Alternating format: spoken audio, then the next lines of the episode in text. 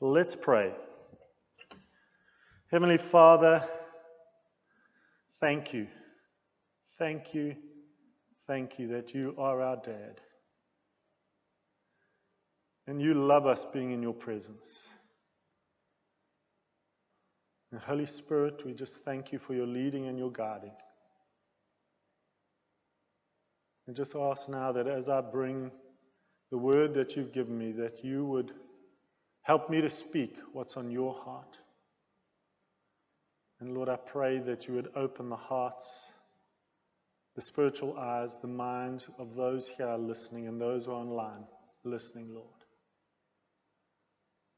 That they would receive what you want to say to them this morning. So thank you, Lord, for your word. Amen. Amen. Um, today we start a new series looking at the parables of Jesus as found in the Gospels of Matthew, Mark, and Luke. That's interesting. If you look at that, John doesn't record any of the parables of Jesus in his Gospel. They're only found in Matthew, Mark, and Luke. Some of the parables are recorded in all three of the Gospels, while others are recorded in two or even in, just in one of the Gospels. Um, and it's interesting to note that Jesus only started telling parables after he had appointed his 12 apostles. He had the 12 apostles alongside him, as well as a number of women who were there supporting him as part of the inner circle that he had. And then there were the many that were outside of it, those that tagged along from time to time or, and made up the crowd that were often there to see what they could get or what spectacle they could observe. Jesus chose to speak in parables when the crowds were present, and he was speaking about the kingdom of God.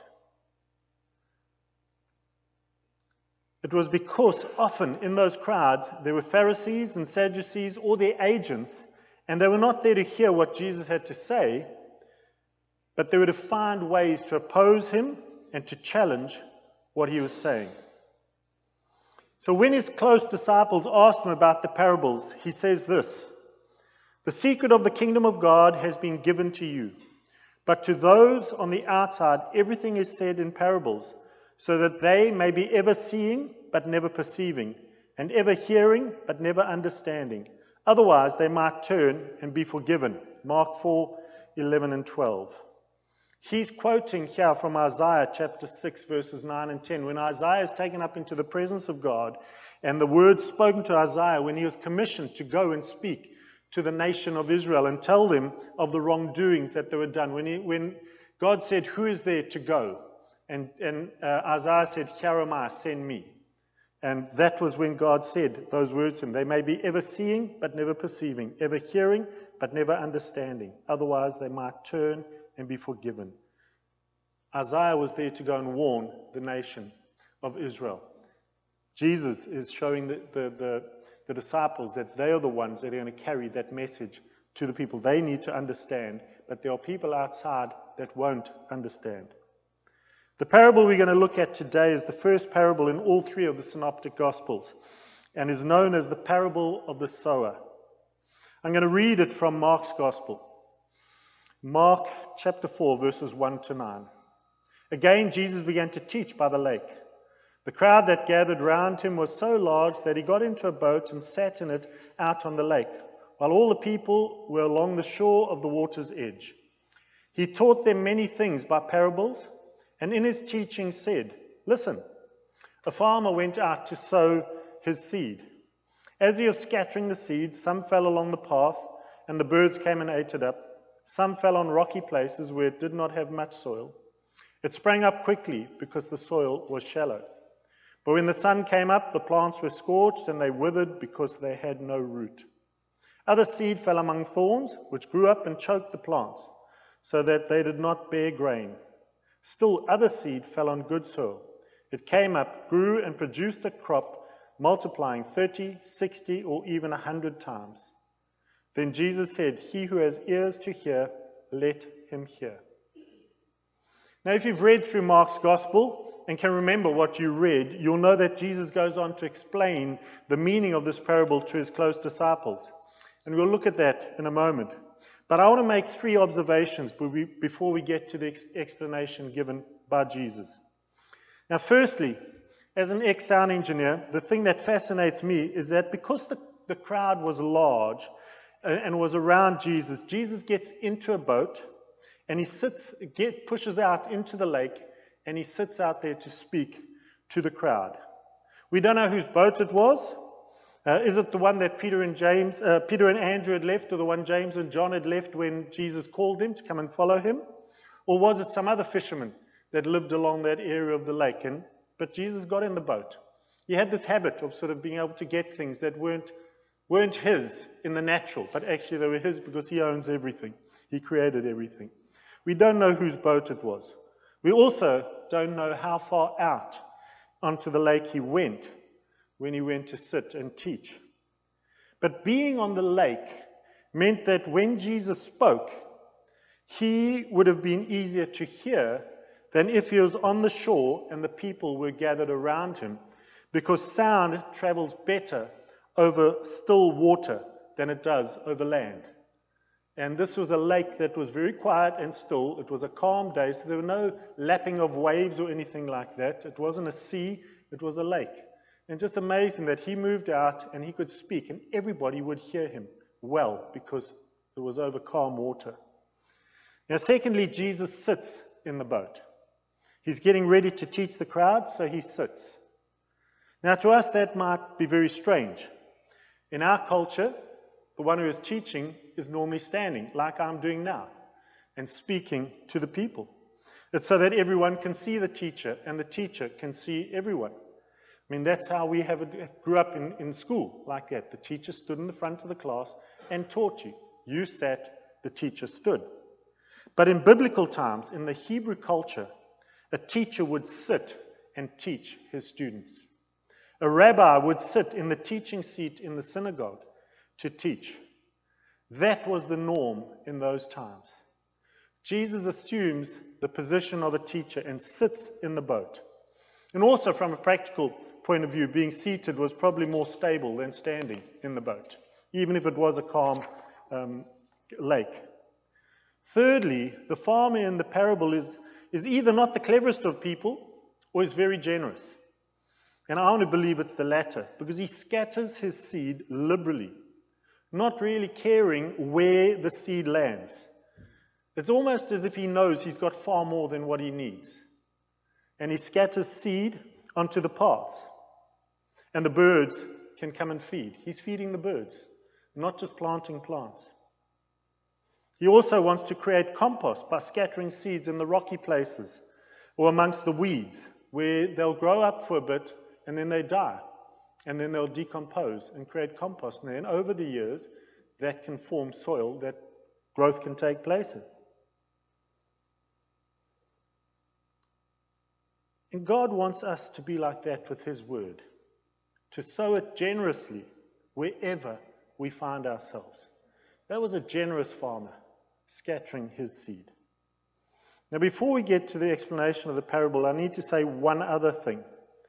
The interaction that Jesus has with his, his disciples when he explains the parable to them doesn't happen in the order that we read it in the scriptures. Rather, Mark has put the explanation right after Jesus' teaching so that we know he's explaining that parable and not one of the other parables that follow um, his teaching. Mark 4:10 says, "When he was alone, the 12 and the others around him asked him about the parables." Parables. They asked him about the parables, not just the parable. If you carry on reading beyond the explanation, you see that there are two more parables recorded. But there were many more that Jesus spoke that day while seated in the boat. Mark chapter 4, verses 33 and 34 says, With many similar parables, Jesus spoke the word to them, as much as they could understand. He did not say anything to them without using a parable. But when he was alone with his own disciples, he explained everything. Now, what was Jesus' explanation of the parable? Let's read it now in Mark chapter 4, verse 14 to 20. The farmer sows the word. Some people are like seed along the path where the word is sown. As soon as they hear it, Satan comes and takes away the word that was sown in them. Others, like seed sown on rocky places, hear the word and at once receive it with joy. But since they have no root, they last only a short time. When trouble or persecution comes because of the word, they quickly fall away. Still others, like seed sown among thorns, hear the word, but the worries of this life, the deceitfulness of wealth, and the desires for other things come in and choke the word, making it unfruitful. Others, like seed sown on good soil, hear the word, accept it, and produce a crop 30, 60, or even 100 times what was sown. The farmer sows the word. In the explanation, Jesus speaks of the word being sown where the seed already is. In the, in the parable, he speaks about the seed being sown, but in the explanation, he speaks about the word being sown where the seed already is. The people are the seed, and the word is sown among them in their different circumstances. So, who's the farmer? Is it Jesus? Is it the apostles? Is it me? Is it you? Now, it's all. I see it as that it's all, all of us. It's all. It's Jesus, it's the apostles, it's me, it's you. Initially, it was Jesus moving amongst the people of Israel. Then it's the apostles and the other believers of their time. And now it's me and you. All of us are the farmer in the parable. We all get to sow the word of God wherever we are and to whoever we come into contact. As John Wimber said, we all get to play. Everybody gets to play.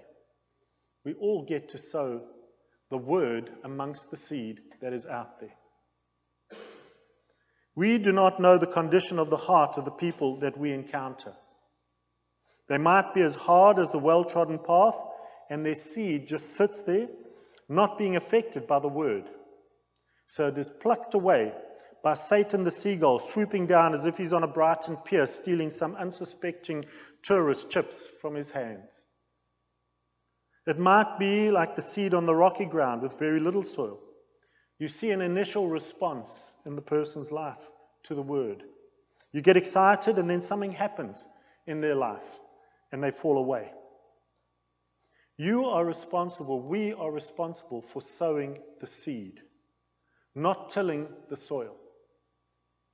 We're responsible for sowing the seed, not tilling the soil. We are to continue loving that person. We don't give up on them, but we cannot change the condition of the soil in their life. Only the Holy Spirit can do that. Whatever the condition of the heart is, is not our concern. That's God's. He deals with that. The farmer did not just sow seed only in the good soil, he generously scattered it all over the place. And we are to do likewise. Now, when I look back on my life before coming to Christ at the age of 19, I can see times when my heart was like a seed on rocky soil. I was taken along to some youth outreach meetings at a local Methodist church. The meetings were run by a man who had played rugby with my dad he was a family friend. His son, also Mark, and I were the same age. Um, we played together on the side of the rugby field. Now, he wasn't the minister there, he wasn't even the youth pastor, but he had a real heart for, for the youth. And he put on these, these meetings and um, trying to reach the teenagers in our area with the gospel. And I remember watching films of the work some Christian organizations were doing among the 16 to 19 year olds here in this country. They were in the clubs and the nightclubs and the, these like real dingy, dark areas that they were working in, where these kids were struggling to come to terms with having finished school and getting into life and um, dealing with drugs and, and alcohol and things like that. And there was amazing work being done amongst them. I mean, this would have been nearly 50 years ago that this was happening. But I never made a commitment to Christ at any of these meetings but the word was sown in my life in those meetings. It touched my life and it was sown into my life. And I believe it played a part in my journey of coming to faith in Jesus Christ.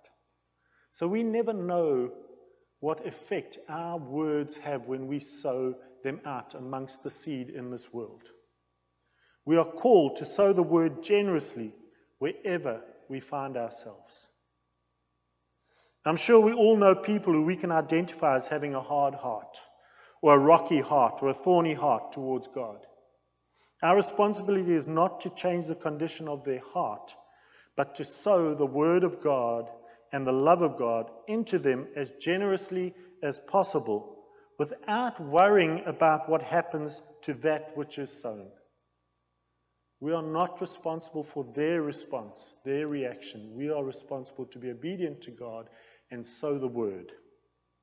We are called to sow the word. The Holy Spirit is the one who brings conviction upon people's hearts of those that hear in response to the word that we have sown. We are to be generous with our sowing of the word. Share it with whoever we can, whenever we can, wherever we can. Don't hold back. Not all our sowing will bear fruit. Not all the seed that the farmer sowed landed in good soil. Verse 21 says, He said to them, Do you bring in, in a lamp to put under the, a bowl or a bed? Instead, don't you put it on its stand? For whatever is hidden is meant to be disclosed, and whatever is concealed is meant to be brought out into the open. If anyone here has ears to hear, let him hear. Consider carefully what you hear, he continued. With the measure you use, it will be measured to you, and even more. Whoever has, whoever has will be given more. Whoever does not have, even what he has will be taken from him. Mark 4 21 to 25. Now, I believe this portion of Scripture is part of the parables. Often there's a, in your Bible, you might find a subheading about the, the, the lamp in, on the stand. But it's, I believe it's part of the parable of Jesus' explanation. When we share the Word of God, it brings light and illumination into people's lives if they will allow it. They might not want it, but that is what it does. It exposes that which is being hidden and concealed. They have to decide what they do about what is being exposed. Those that accept the word of God and respond to it by surrendering their lives to Christ receive even more. They receive the Holy Spirit and eternal life and all the blessings that go with it. Whoever, whoever does not have Christ as their Lord and Savior, whatever they do on this earth, they will lose. They cannot take it with them when they die and go to hell for eternity. These are often the most difficult people to reach with the Word of God because the worries of this life, the deceitfulness of wealth, and the desires for other things comes in and choke the Word in their lives. The wealthy, the rich, are often the most difficult to reach because they think they are self sufficient and they don't need anything. They might have everything that they need here for this life, but they don't consider eternal life. And that's what we need to share with them. We must continue to sow the word, no matter what the condition of the soil is. When we are faithful and put our trust in God, He is more than able to do what we think is impossible. Let's keep sowing the word into the lives of those we encounter every day.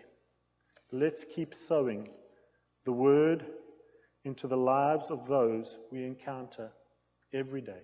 Ask God for opportunities to do that. Let's pray. Father, thank you for your word. Thank you for the words that Jesus spoke and speaks to us through this parable and through the explanation. Help us to take on board what it is that you have for each one of us. Touch our hearts, touch our lives. Fill us with more of your presence, Holy Spirit, so that we can be effective in sowing your word wherever we are and whoever we are with, whenever that might be. Thank you, Lord. Amen. Now, there are some questions. We've gone back to one of the favorite ones again. questions for discussion. We'll read them out now, and then we'll end the, the, the online the YouTube and they'll go into the Zoom meeting. So, the first question is What stood out for you from this message? You can discuss that on the tables, around the tables. And then, secondly, are there people in your sphere of influence who need to hear the word of God? How are you able to share it with them? Thirdly, pray for one another, asking God for opportunities to share His word with the people in your sphere of influence. So, two and three are very interlinked. Okay. Discussion time. We finish this, the online, and we'll go over to Zoom. Thank you.